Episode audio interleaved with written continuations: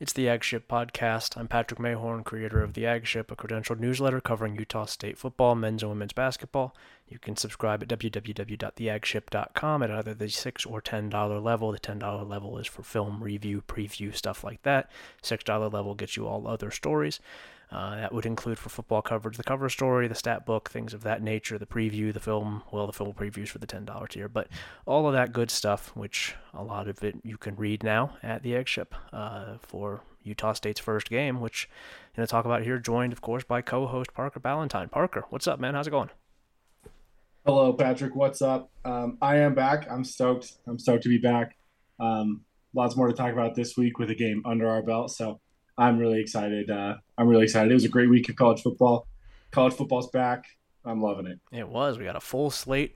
Uh, we've got a Utah State game to talk about. But before we do that, we are going to roll through the Mountain West real quick. This is something we're going to do on these recap shows just to get a look at the other things that are going on in the league. Um, once we get closer to actual conference play and there are conference games being played, it will be good to keep track of standings and things of that nature as they relate to Utah State.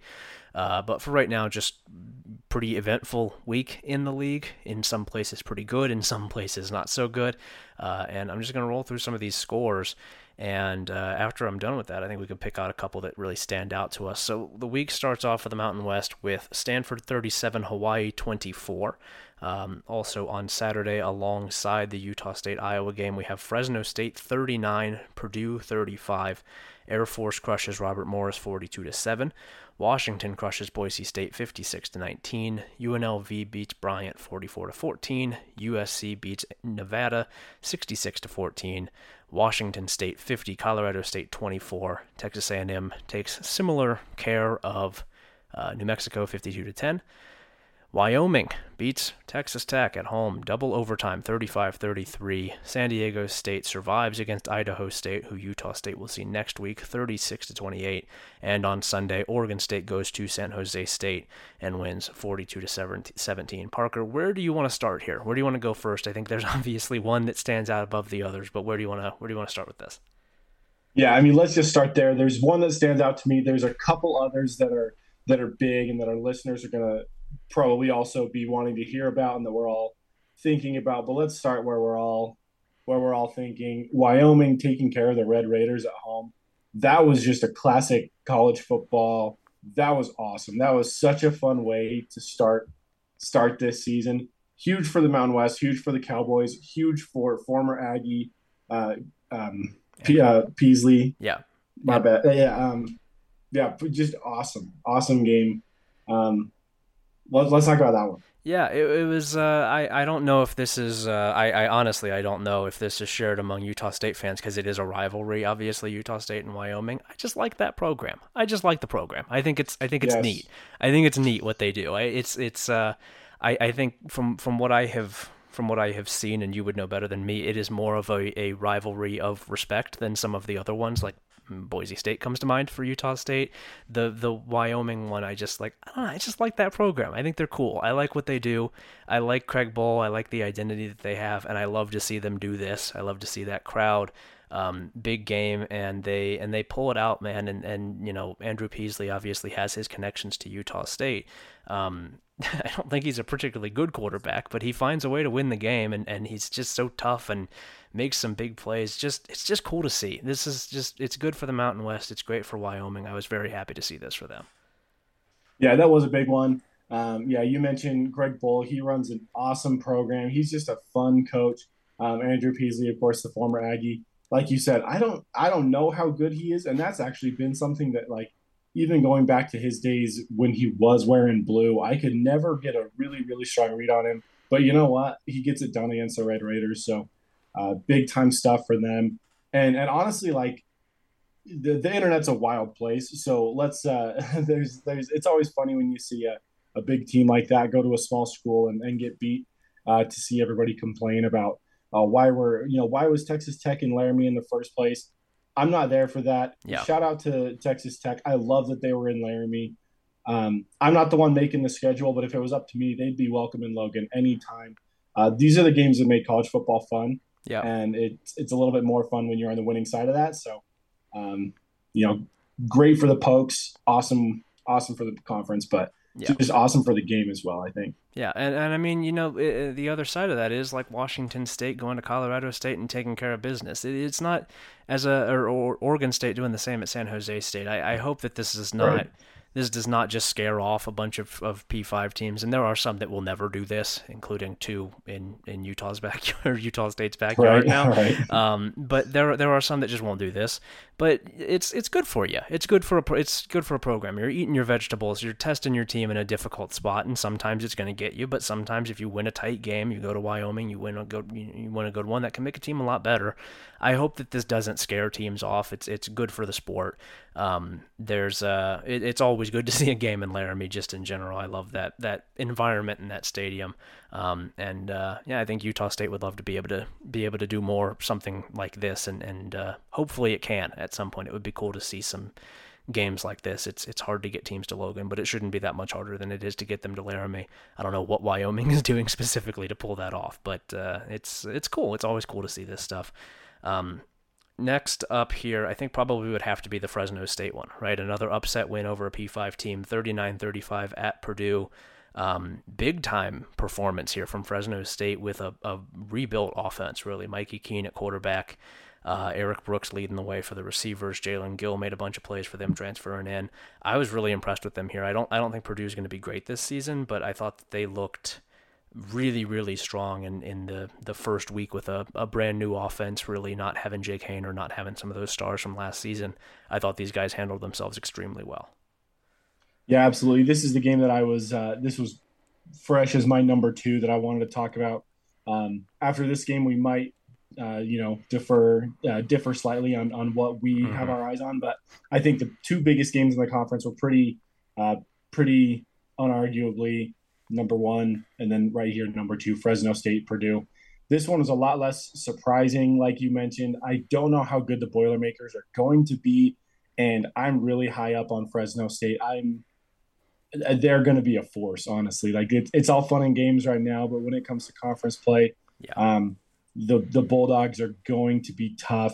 We will talk about them because they, they come to Logan this year. That's going to be a tough game. We will talk uh, a lot about coming up, but um, when that time comes. But as of right now, like I'm just stoked for the Bulldogs. Huge win.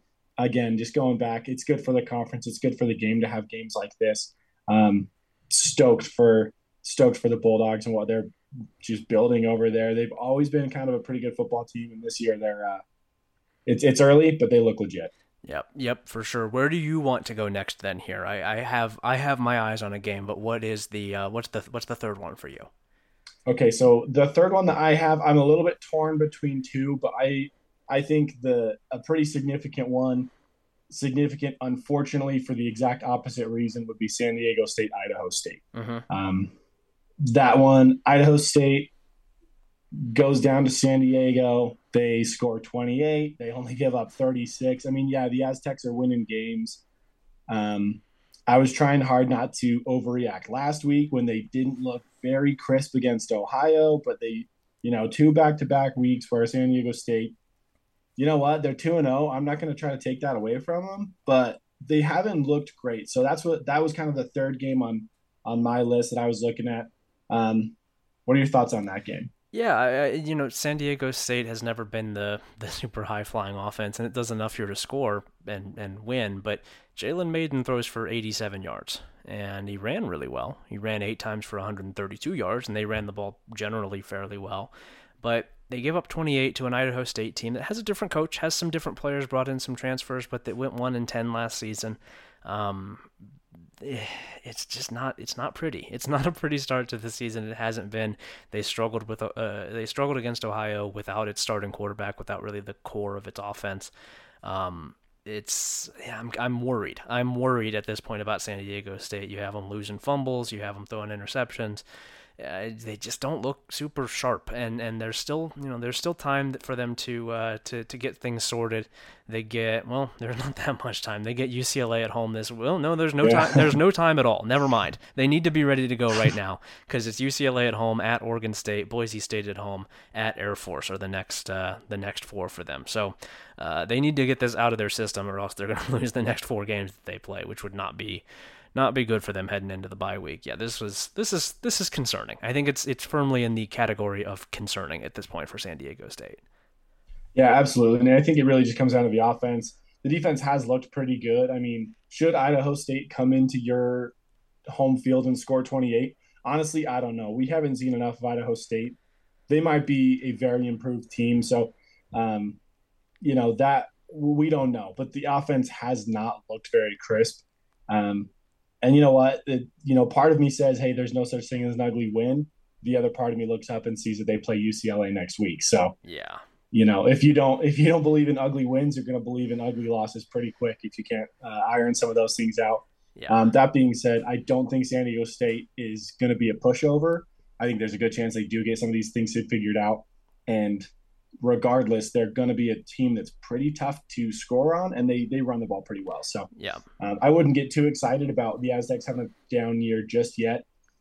Um, they they are going to be tough. They have weapons, but they do have a lot of things to figure out. Yeah, I, I think it is. It's a situation to monitor, especially with the schedule that they have over the next, you know, however many games. Um, I would say the same thing about uh, the next game here: Washington 56, Boise State 19. Boise State's next four games: uh, UCF at home, North Dakota at home, should be able to win that one. At San Diego State, at Memphis. I didn't see anything in this game that makes me think that they could win any of those three FBS games. They looked really bad. They looked really bad on both sides of the ball at pretty fundamental parts of football. They couldn't pass efficiently, they barely ran the ball at all. And their defense was a disaster. This is not good for Boise State. They expected to be competitive here, and they really weren't at all competitive. It was a blowout. Yeah, absolutely. It's easy to look at this uh, this game against Washington, a top ten team in the country. Washington is going to be good this year it's easy to look at that and say, I don't care what the score is. But Boise State is not a team that should lose to anybody 56 yeah. to 19. That's pretty ugly. Yeah. Um, Boise State, with the history that they have and the pride that they have in their program, um, they they should not look this bad on a football field ever. Yeah. Now, if this is just a down week, they picked a great time to do it. They can bounce back and get some quality wins, uh, you know, against UCF and then clean it up by conference and that's what Boise State does sometimes. It, I think it was last year where they started what like one and four or something, got a pretty bad start, and then just ran the table in the conference play. So yeah. Um, on the one hand, yeah, it might be concerning for the Broncos, but they're also a team that tends to figure it out when they need to. I'd say another situation to monitor as we go. Yeah. But tough to you know tough to come to any conclusions right here for Boise State. And the other thing is they've only played one game where San Diego State does have two because they played in week zero. So yep. a little bit more there. But Boise State 0 and 1. Not sure how much it tells me, but it did look bad. Yeah, you, you if they uh, I, I think if the UCF game breaks anywhere near like this, which is a possibility, that offense is, is really good for UCF and Boise State is really kind of starting over on defense. They lost a lot of big time contributors. Um, you have to you have to assume that Andy Avalos will just be calling Dirk Koetter again. Dirk, can you you come back in again? We need you again. calling up Chris Petersen. You doing anything right now? We need to yeah. need you to come in and run the program for me real quick. Yeah, yeah. I uh, I'd like to see him do it as a head coach here at some point. I'm I'm hoping that he has to just sort of do it himself so I can see if he has the juice. I'm not I'm not convinced at this point. Um, anything else here in the conference that you want to talk about before we get to uh, Utah State's result? So that's definitely the top tier of what I wanted to to talk about. I, I let's let's do a couple more just quickly that are a lot less important. Um, here's just one note: Air Force beating Robert Morris, not surprising. Air Force scoring 42 points. Yeah, that's surprising. Again, it's one week, it's one game. Yeah. I'd say another situation to monitor um, going forward. If Air Force, if their offense is going to continue to look like this, I mean, they were purring. They were looking really, really good. Yeah. Um, if you start to add some of those explosive plays at Air Force, you know, into their offense, they could be. Uh, I mean, that's just a team that's that's no fun to play against. So that's the situation to monitor. I'd say hard to hard to read too much into it. Um, do you have any notes on that? I have one more thing, um, but do you have any more notes on that?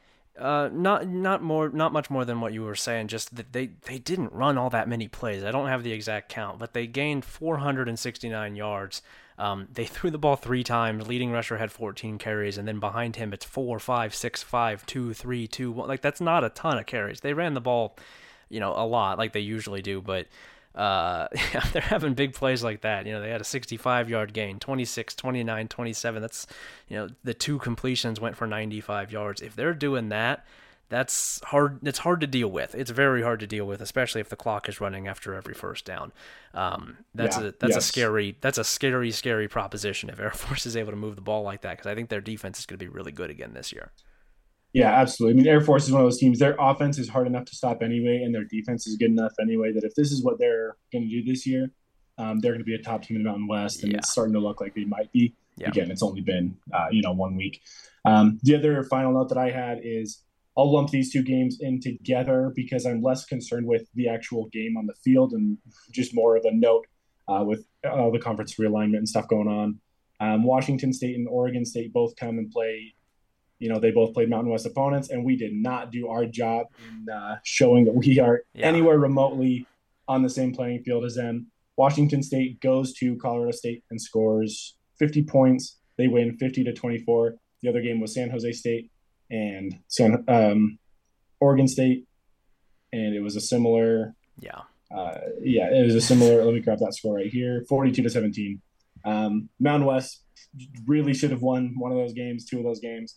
But not that it changes the conversation too much at this point. They still don't have a conference in two years, but uh, it would have been a great week to uh, to to get one of those wins. I think. Yeah, and, and, it was even the the scores of the games were not necessarily reflective of how big a margin there was. Washington State had built a pretty significant lead heading into the fourth quarter. Colorado State didn't really actually start scoring until they didn't have uh, Clay Millen anymore. He went out with an injury, and they went to uh, Brayden Fowler Nicolosi, who was actually pretty good for them, honestly. Might be worth considering just doing that moving forward. He was quite a bit better.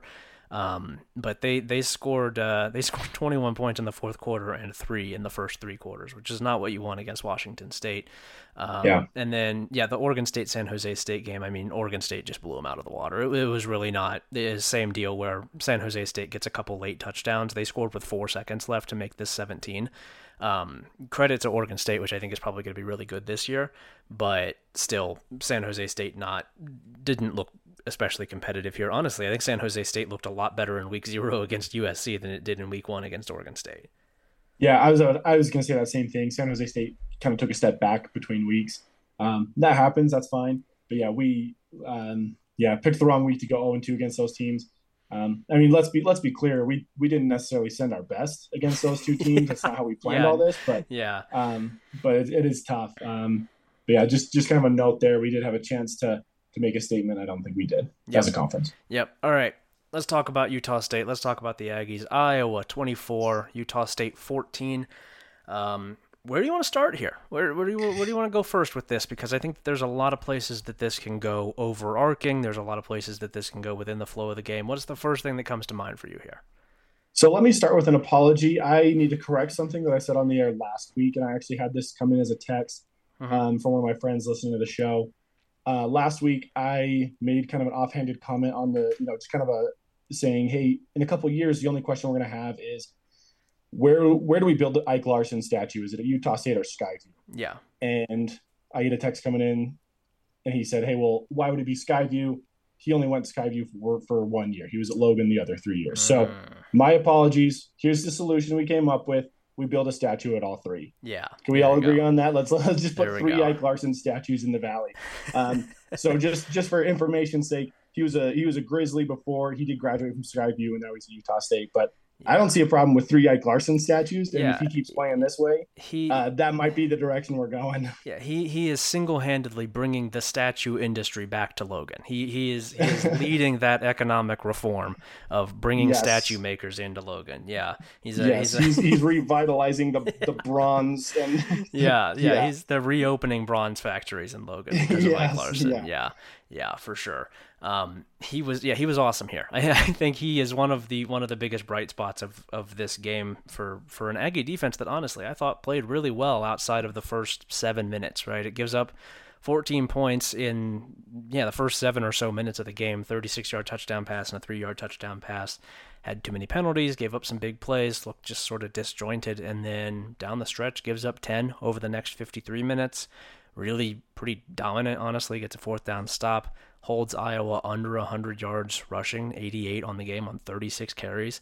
Um, I was super impressed with the defense. I was impressed with MJ Tafisi, 12 tackles, three for a loss.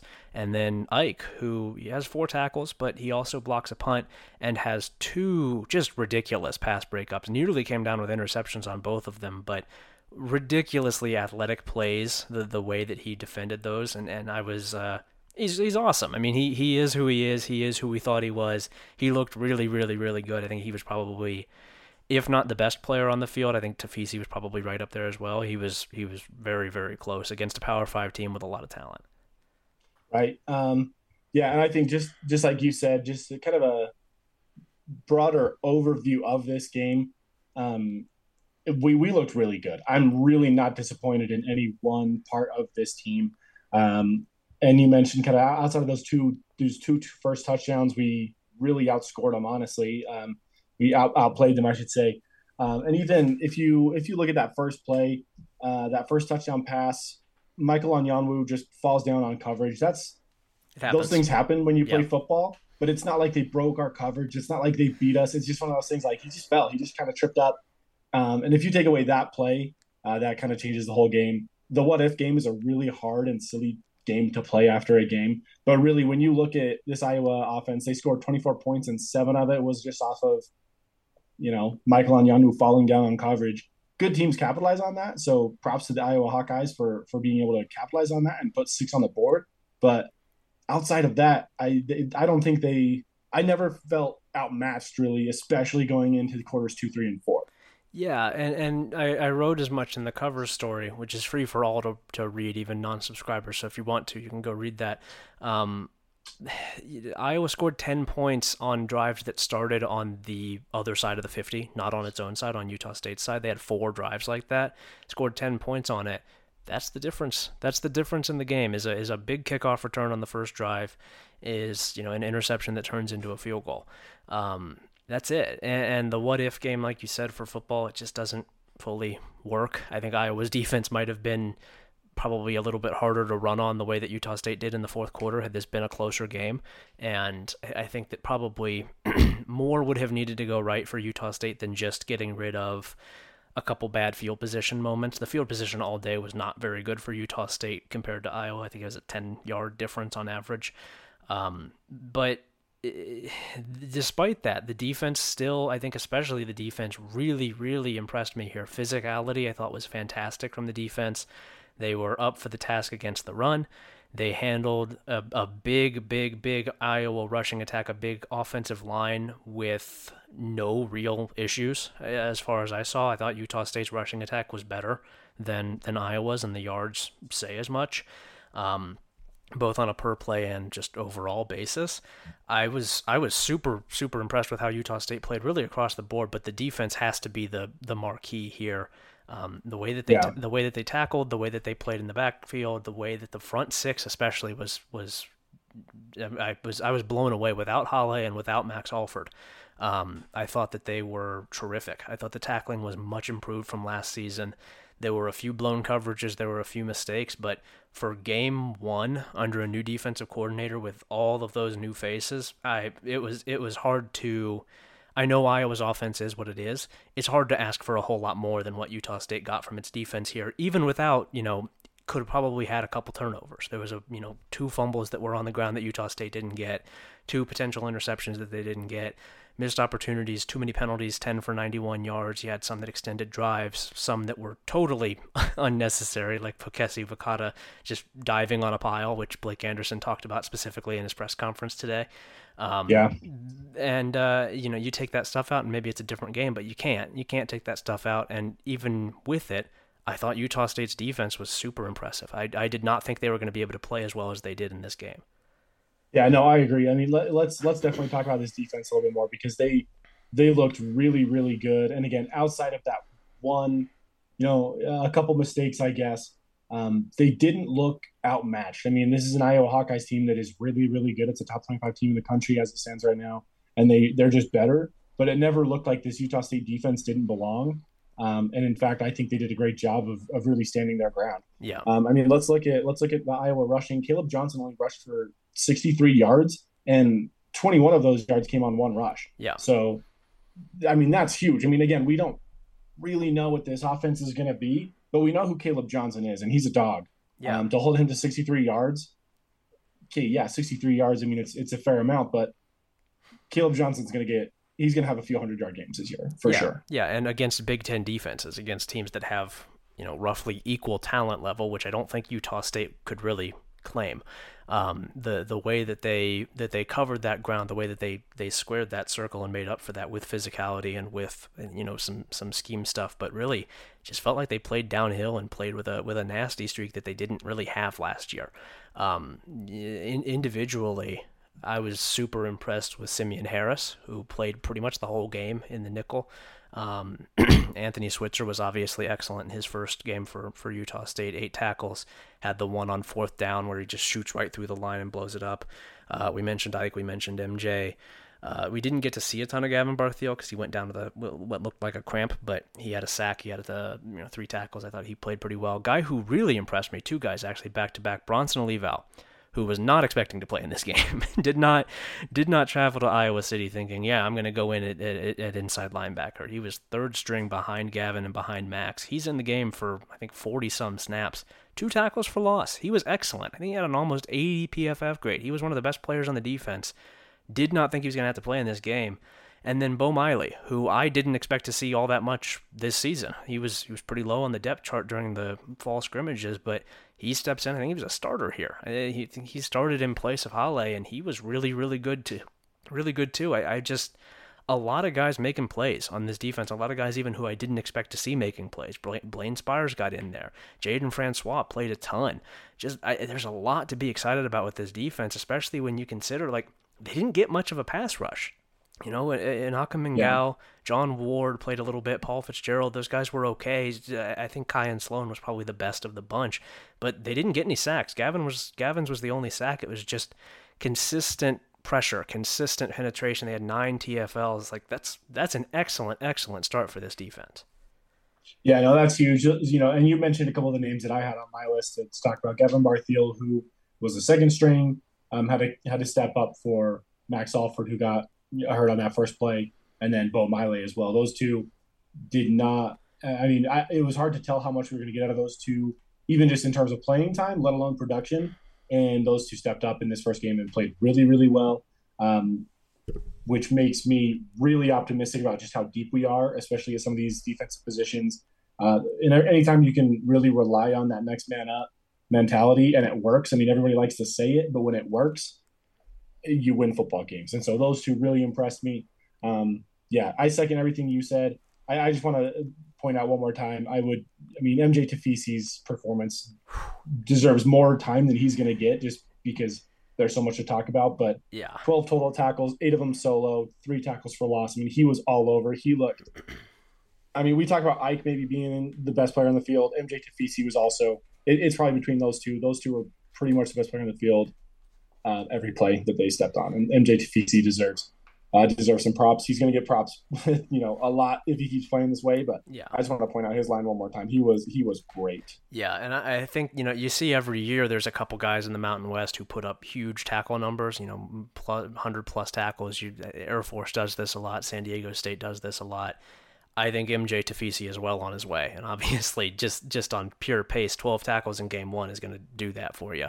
He's not going to do that every week, but um, the, his his nose for the ball, his pursuit, his his physicality at the point of contact, um, he he looks every bit like a guy who played at the P5 level before coming down to Utah State. Right, this is a this is a guy who contributed at Washington. He looked at home. He looked totally at home in this game. It was not too big for him at all. I think having him healthy and in the center of this defense as it picks up this new system is critical. They they absolutely need him as a uh, both as a leader and as a player, just somebody in the middle of the defense who can make plays, and I think he's totally totally comfortable with that. Um, Switzer too, honestly, Switzer too, who who's playing as kind of a hybrid linebacker safety. I thought he was awesome and his his you know he's not played in quite some time. It's been I think 18 months basically since he t- suffered that ACL tear last uh, last spring comes out, he looked at home too. He looked totally ready to go. Um, yeah, a, a lot of guys very impressive for me on this defense. I, I was I was concerned that the defense was not going to be fully ready to go week one because of how much they're changing, and after that that slow start, they were as good as they could have possibly been. I think.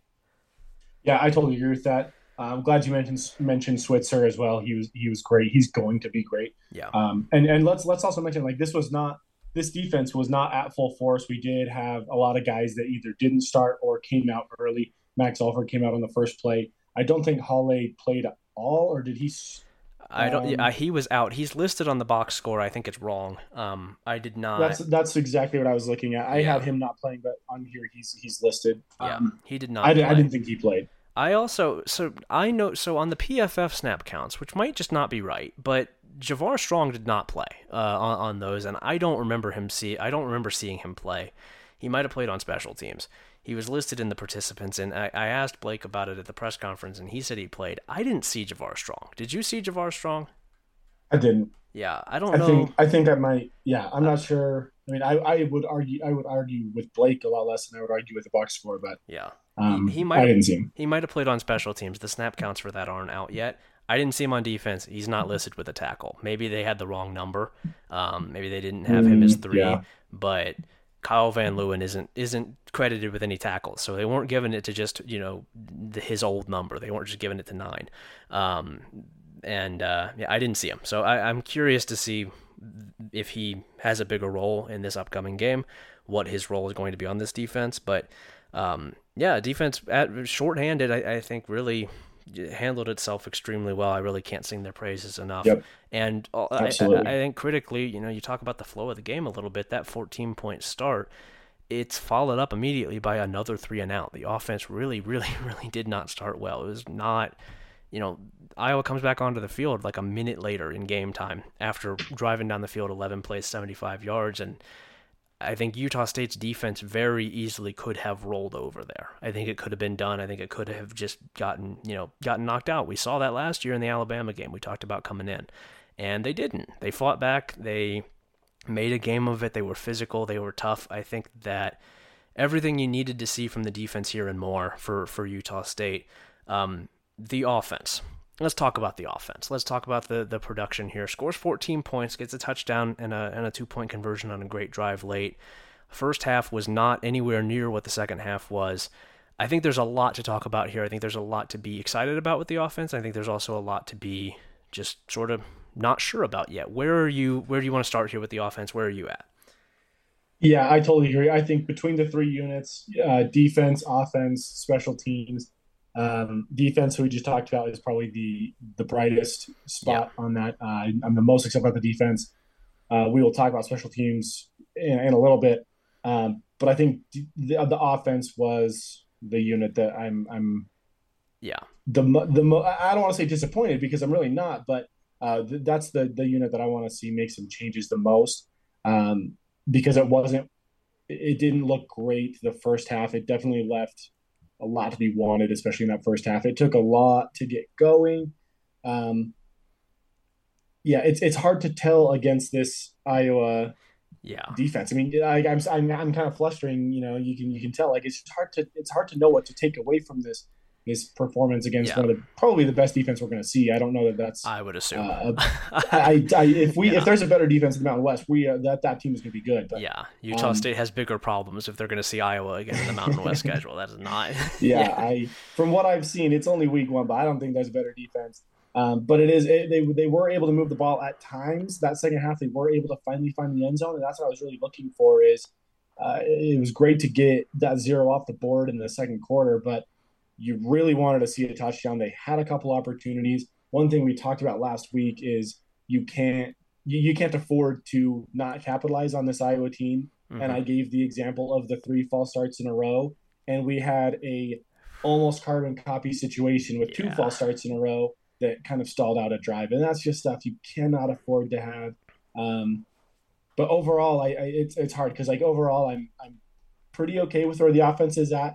Uh, but if you look too closely, what was actually happening, it's uh, there are definitely some some things that I'm wanting to see improve on. Yeah, those, yeah, those those fourth quarter drives, you get back to back drives, eight plays, fifty yards, and then three for seventy, and this that that one is the one that ends in the end zone, um, with a, a big Rahsul Faison run and, and, then a completion and then a, a touchdown pass to Terrell Vaughn. Um, the eight for fifty is the one that stalls out with a false start. They get down, I think, to the fifteen, Iowa fifteen for third and one, and back to back false starts. Now it's third and 11. Third and 11 doesn't go anywhere, fourth down doesn't go anywhere. Just can't have it. You just can't have it in this kind of game. I, I think in general the offense did a pretty good job of avoiding the huge mistakes, right? They had one interception and, and, and Cooper Legas took credit, you know, took the blame for that basically after the game for, for not throwing the ball as hard as he probably should have. I would agree with that. I think he had Jalen Royals open if if it's a better throw, um, and just kind of lobbed it in there, and uh, Xavier Nwankpa takes it, and I think made a really good play. But that that happens against this kind of defense. Um, other than that, though, I, I think it's just it's it's finishing drives, it's finishing plays in a way that I would assume will come naturally when you aren't playing against Iowa. That that that has been that's been my read on the offense here is that it did a lot of things that are pretty positive. It did a lot of things that can translate.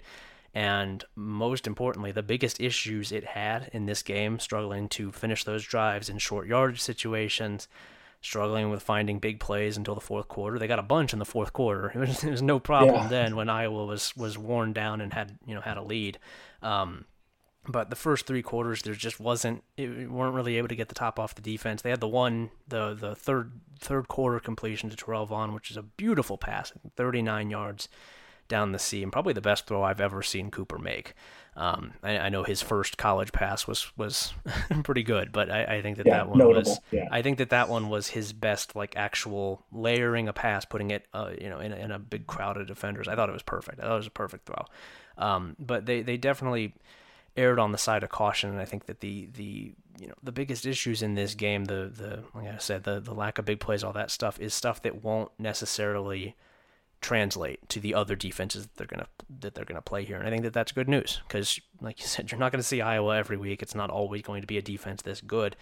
And in general, I think with a with what was obviously a pretty limited game plan, a lot of screens, a lot of stuff behind the line of scrimmage, they did pretty well. I, I thought the offensive play calling was better. I think that the passing attack, specifically, especially in the second half, miles ahead of where in anywhere it was last season. Miles ahead, infinitely better. It, it, I, it was even just on the two or three drives where they were moving down the field, it was better. The receivers were open, they were catching the ball. Cooper was on time. He was making the right reads. He was taking care of the ball. It just felt crisper. It felt better. It felt like it was better coached.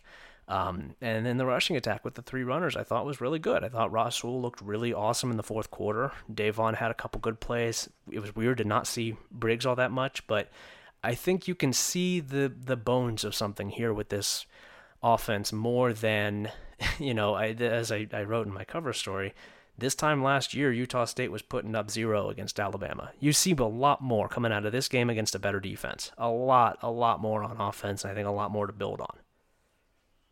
Yeah, absolutely. You you mentioned some of this, uh, that you know the lack of explosive plays. That's not something that's going to translate into the coming weeks. And you know, I heard, I, I certainly hope so. I hope that's the truth. Mm-hmm. Um, the truth is this this def or this offense that we saw, it did look sound. It looked secure. It looks it, it executed well, but it was very conservative. It was very uh, even keeled. Uh, it, it, there weren't a lot of a lot of highs outside of Faison and that um, you know fourth quarter there weren't a ton of explosive plays but there also weren't a lot of boneheaded turnovers. There was a one interception. I don't think we lost a fumble. Um, so it was really just kind of a sound conservative offense which maybe that's the game plan. You don't want to open up the playbook on a non-conference game that you're probably going to lose anyway. Um, so maybe we we see a little bit more. We probably won't see you know we're getting ahead of ourselves a little bit but we probably won't see hopefully we don't go too deep into the playbook next week uh, with Idaho State at home, yeah. we probably see a little bit more of what the offense is made of here in two, three, and four weeks from now. Um, but I really hope that's the truth. Is that it was just kind of a sound, secure, smart, well executed offense that didn't go for any big plays. I, I, yeah. think that's kind of the feeling I got. It felt like they were maybe a little bit better than they were uh, able to to show during that game because one, you're not going into the playbook, and two, you are up against probably the deep, best defense for sure the best defense you're going to play. One of the best defenses in the country. Yeah, and, and I think if you're Utah State, if you're Blake Anderson, and he has he has basically said as much, you would rather get this from the passing attack where Legas is maybe a little bit too conservative, where he's he's taking care of the football and, and not you know, he, he has the chance to maybe go down the field, but he's not ripping it because he doesn't want to make a mistake. I think you would prefer that in this game with the way that you approach Iowa's defense to, you know, he, he throws for, for 40 more yards, has one or two more big plays, but throws three interceptions. I, I, there's you you have to approach yeah. this kind of game differently because you will not be competitive if you have three turnovers against Iowa. It will not.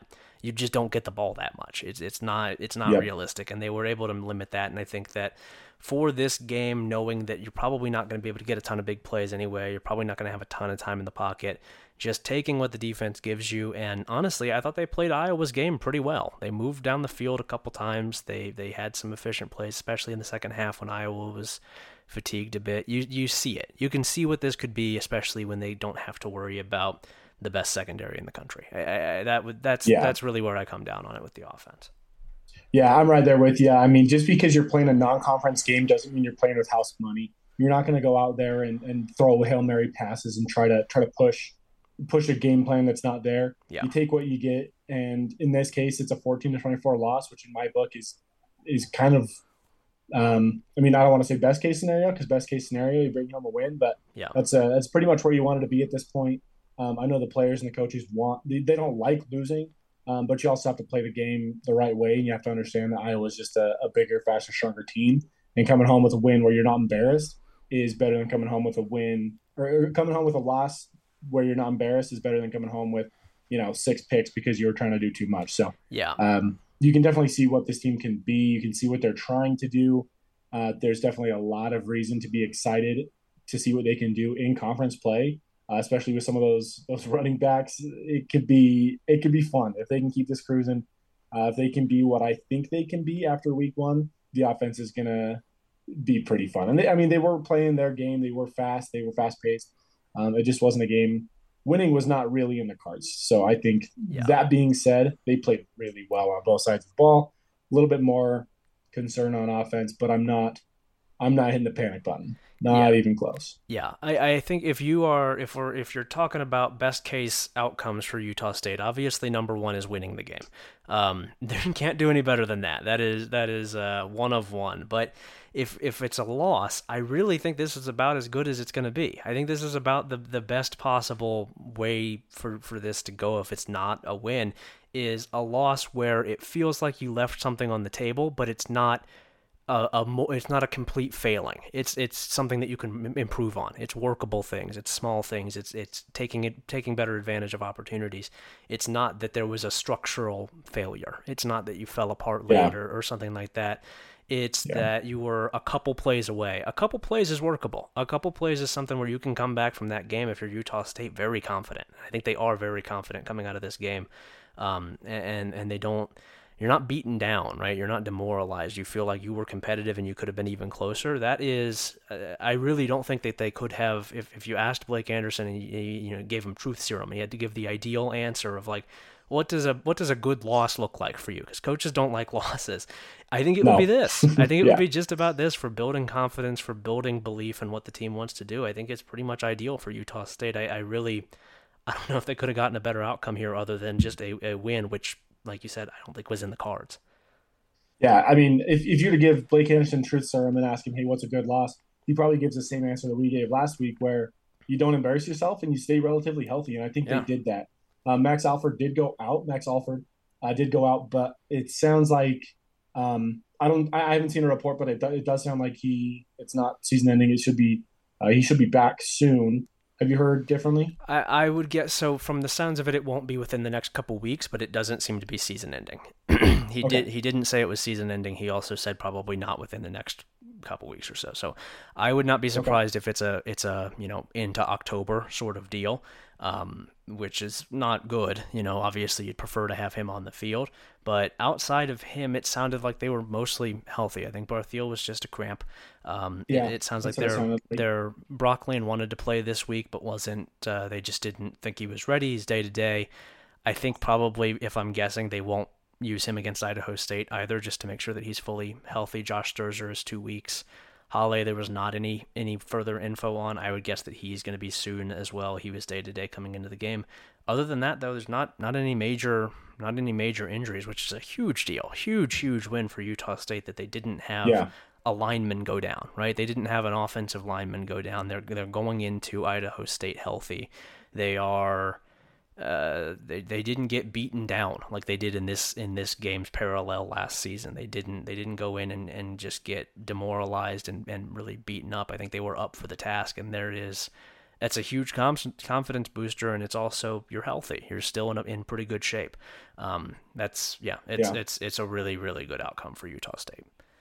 Yeah, and and you know to your point, being a couple plays away from being in this game or even winning this game, which is, I think, where we are and where the players and coaches probably understand that they were. Um, you know what? If you're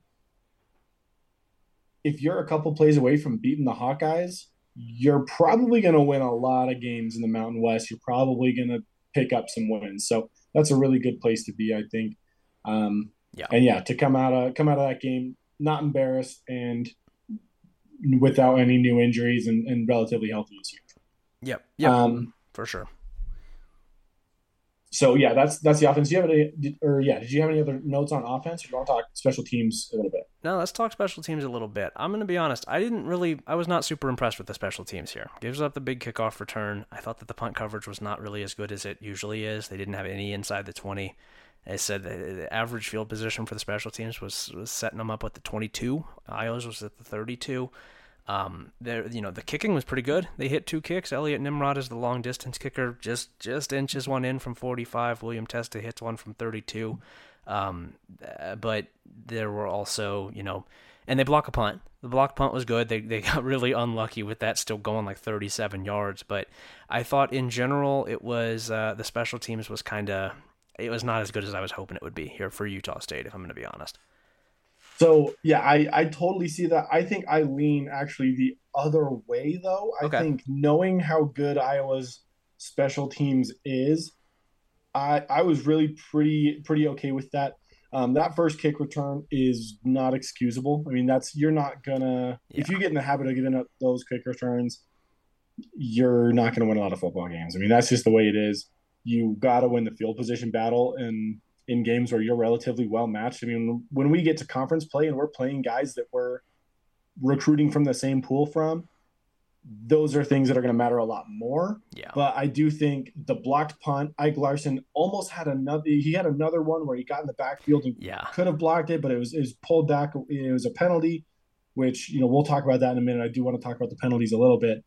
Um, but overall, the you know blocking blocking a punt at Iowa, like you said, it still went 35 plus yards, which is just unfortunate. Yeah, just a bummer. When we're when we're playing guys like Washington State or uh, Colorado State, New Mexico, that's not going to happen. If you block a punt in New Mexico, it's it's a blocked punt. You know, it's gonna it's gonna go yeah. the way that a blocked punt's supposed to. Knowing how good Iowa special teams is, I I expected us to get a little bit bullied on that side and I do see. I mean, I, am not going to argue with any of the concerns that you saw, yeah. but the one thing I will say is, if we're getting into the backfield and getting this close to punters now, yeah, we are going to be a nightmare for punt units all year long. Yeah. And so I think that's where maybe I'm just a little bit too excited about that, but um, I think there's some positives and some negatives for sure on the special teams. But again, knowing how good the Iowa is and has been and should be at special teams, um, it's hard to be too disappointed, but lots to work on. Yeah, uh, that's that's fair. I, and you know, Micah Davis, I thought did a good job on punt return. He had two for 22 yards. That's solid. He had 12 yard long, so it wasn't just like he had one really good one. He had two good ones. Um, you hit the kicks. It really was just a couple of the plays. It was it was the big kickoff return generally. I thought the punt coverage was pretty good. It, it's just uh, you know six punts. I think st- I think Kotsanlee put it in the right place a couple times, and not getting any inside the twenty was disappointing for Utah State for sure. You you gotta, I think you you gotta get one or two of those. I would guess that that will be worked on this week. But when you do block a punt and you just get unlucky with the roll, um, that's a tough break. But it is still a win. And and, and uh, yeah, I mean Larsen was was out of control on special teams. He was yeah. out into the point where he got flagged for it once, uh, jumping over the center to try and block a field goal, which you can't do. Um, but I yeah, like I like his I like the idea. I guess I, I like it. Yeah. I, you can't do that, but I like your uh, I like that he took initiative. I think it's that he, that he is capable that he is capable of jumping over a center and doing that is impressive enough that I'm not really mad about it. Um, yeah, but. Uh, yeah, you, you can. There there were plays good and bad on on really on all three units and.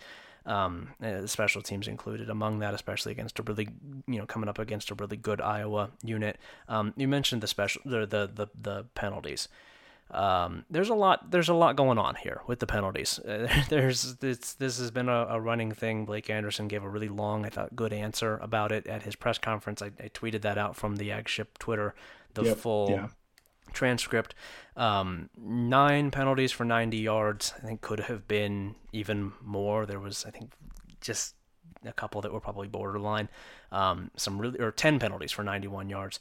Um, there were some really silly ones, and then there were some ones that I think you can work with if you're Utah State. And that was basically what what Anderson said. Where where are you at with these penalties?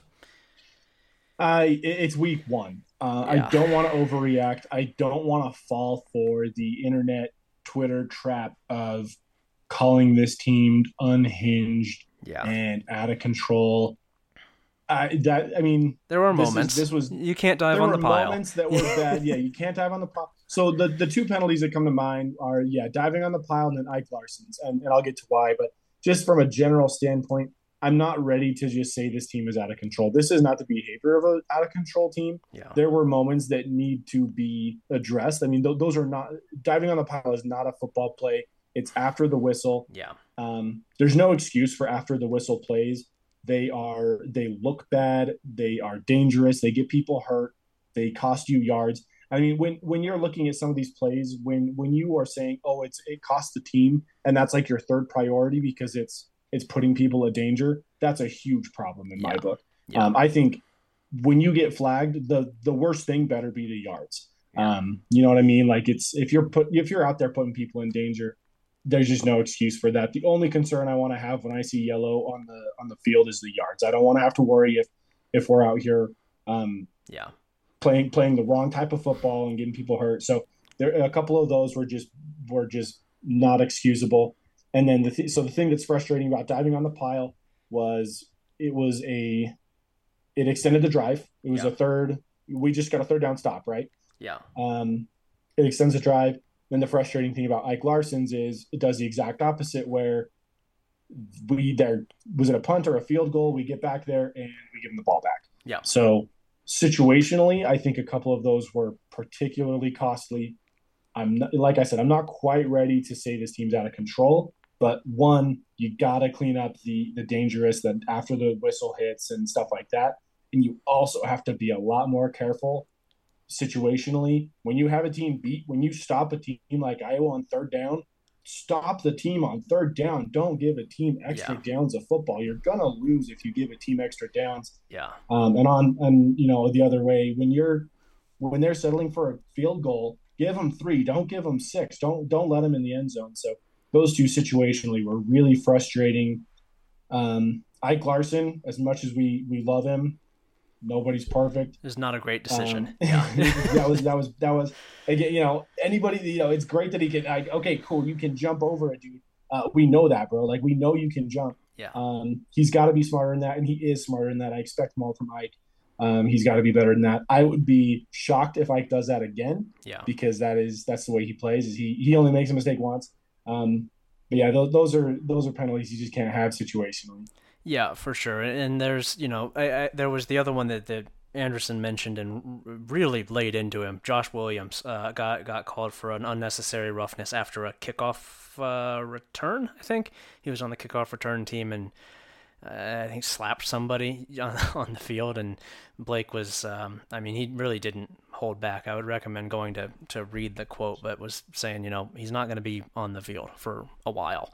Um, right. Right. And, uh, exactly. Uh, Yeah, when you're I forgot about I forgot about that one. yeah that, when, that, when you're a young player, especially, and you haven't really done a whole lot, you just can't do that. You just can't do that, and, and um, you know, extending the drives is is bad, and you can't have that either. But uh, just you know, the the the ones that aren't. This is what Anderson said. The ones that aren't competitive are the ones that frustrate you. The ones where you're diving on the pile, the ones where you're carrying on after the play where you are you are doing something that was not necessary that didn't have any possible benefit to the team you're just doing it because of you know you didn't think you you're frustrated or, or whatever um, then you have other penalties right where you have like there was a um, there was a face mask on Jaden Francois that, that, extended.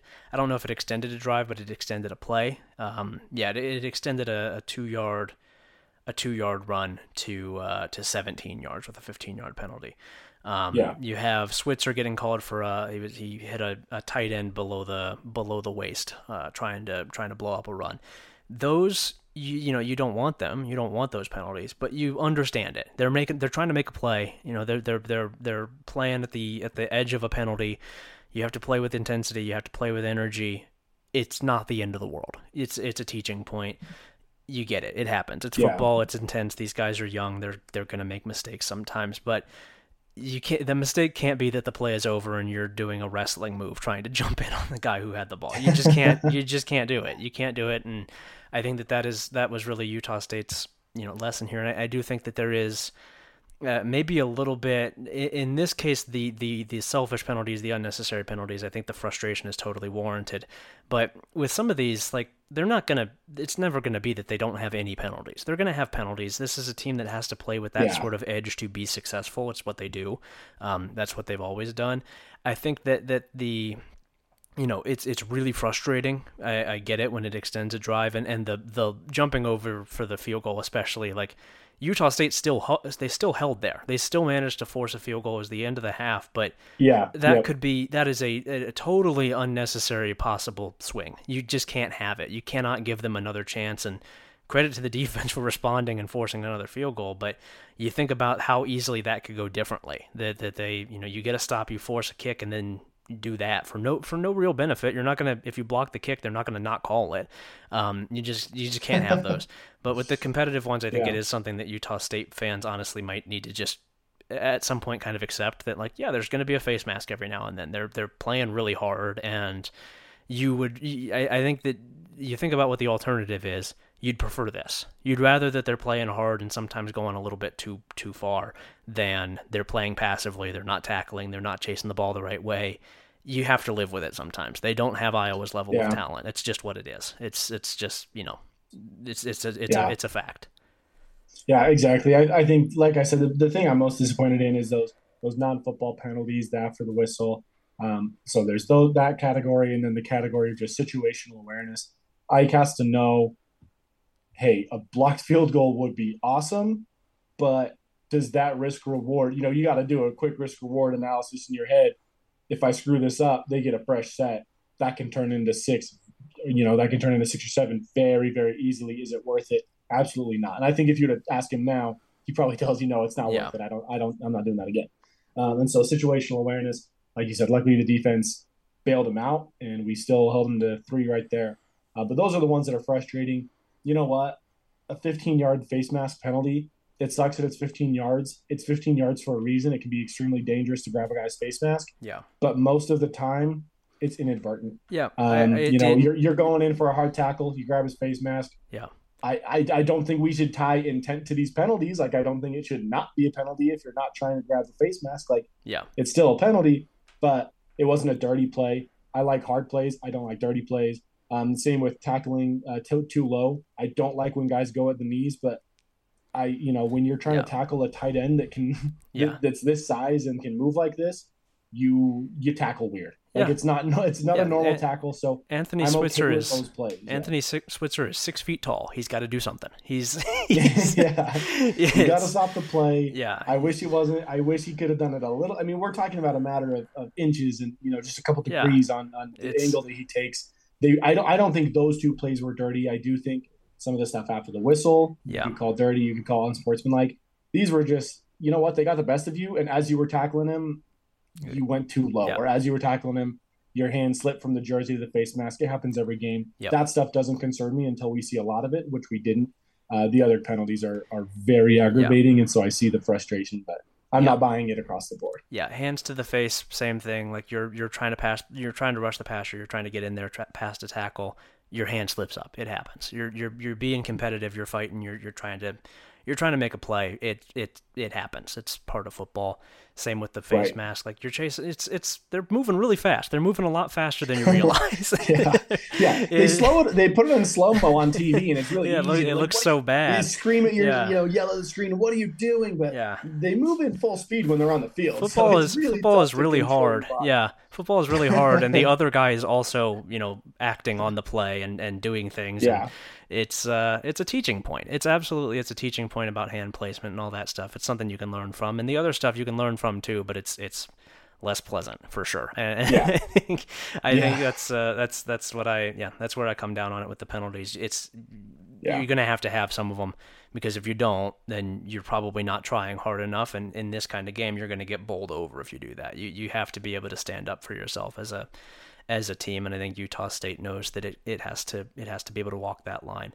Um, Yeah. Parker, you have anything No, else here? that that being said, oh sorry, I- you know I was gonna say like that being said, you know what, like I get that those plays happen, but 90 yards is still a lot of yards to give a team like Iowa. yeah, So 90 um, yards. there, there is an element of hey, penalties happen, but can they happen less? And if so, how do we Yeah. make that happen? So yeah, I'm not quite sure after just one game of playing a team that's quite frankly, like I've said, bigger, faster, stronger than us. yeah, It's hard to tell how much of that was just hard nosed football and honest football, and how much of it was lack of discipline. We'll find out next week and in the coming weeks. But, um, but yeah, I mean, the other side of that is you can't give, you can't just gift every team you play 90 yards. So, no. um, there will be that's another situation to monitor. That's Yep. that's how I'd put it. yep, yep, for sure. Well, that's I think that's all I have on this. Uh, Iowa 24, Utah State 14. The Aggies will return to play on Saturday against Idaho State. Parker, you have anything else before we get out of here? No, I'm optimistic. I'm really excited. Um, I don't want to get too ahead of myself, but this looks like a team that should have a winning record here in the next few weeks. That's all I will say about uh, going forward because we will have another podcast previewing the Idaho State game. Um, but spoiler alert, I think this is a winning football team. I'm really excited about this team. So I'm, I'm stoked to be back on the mic later this week to talk about the Bengals. Yep, we will. Uh, we will talk to you guys on probably Thursday. Yeah, probably Thursday. So we'll see you all then.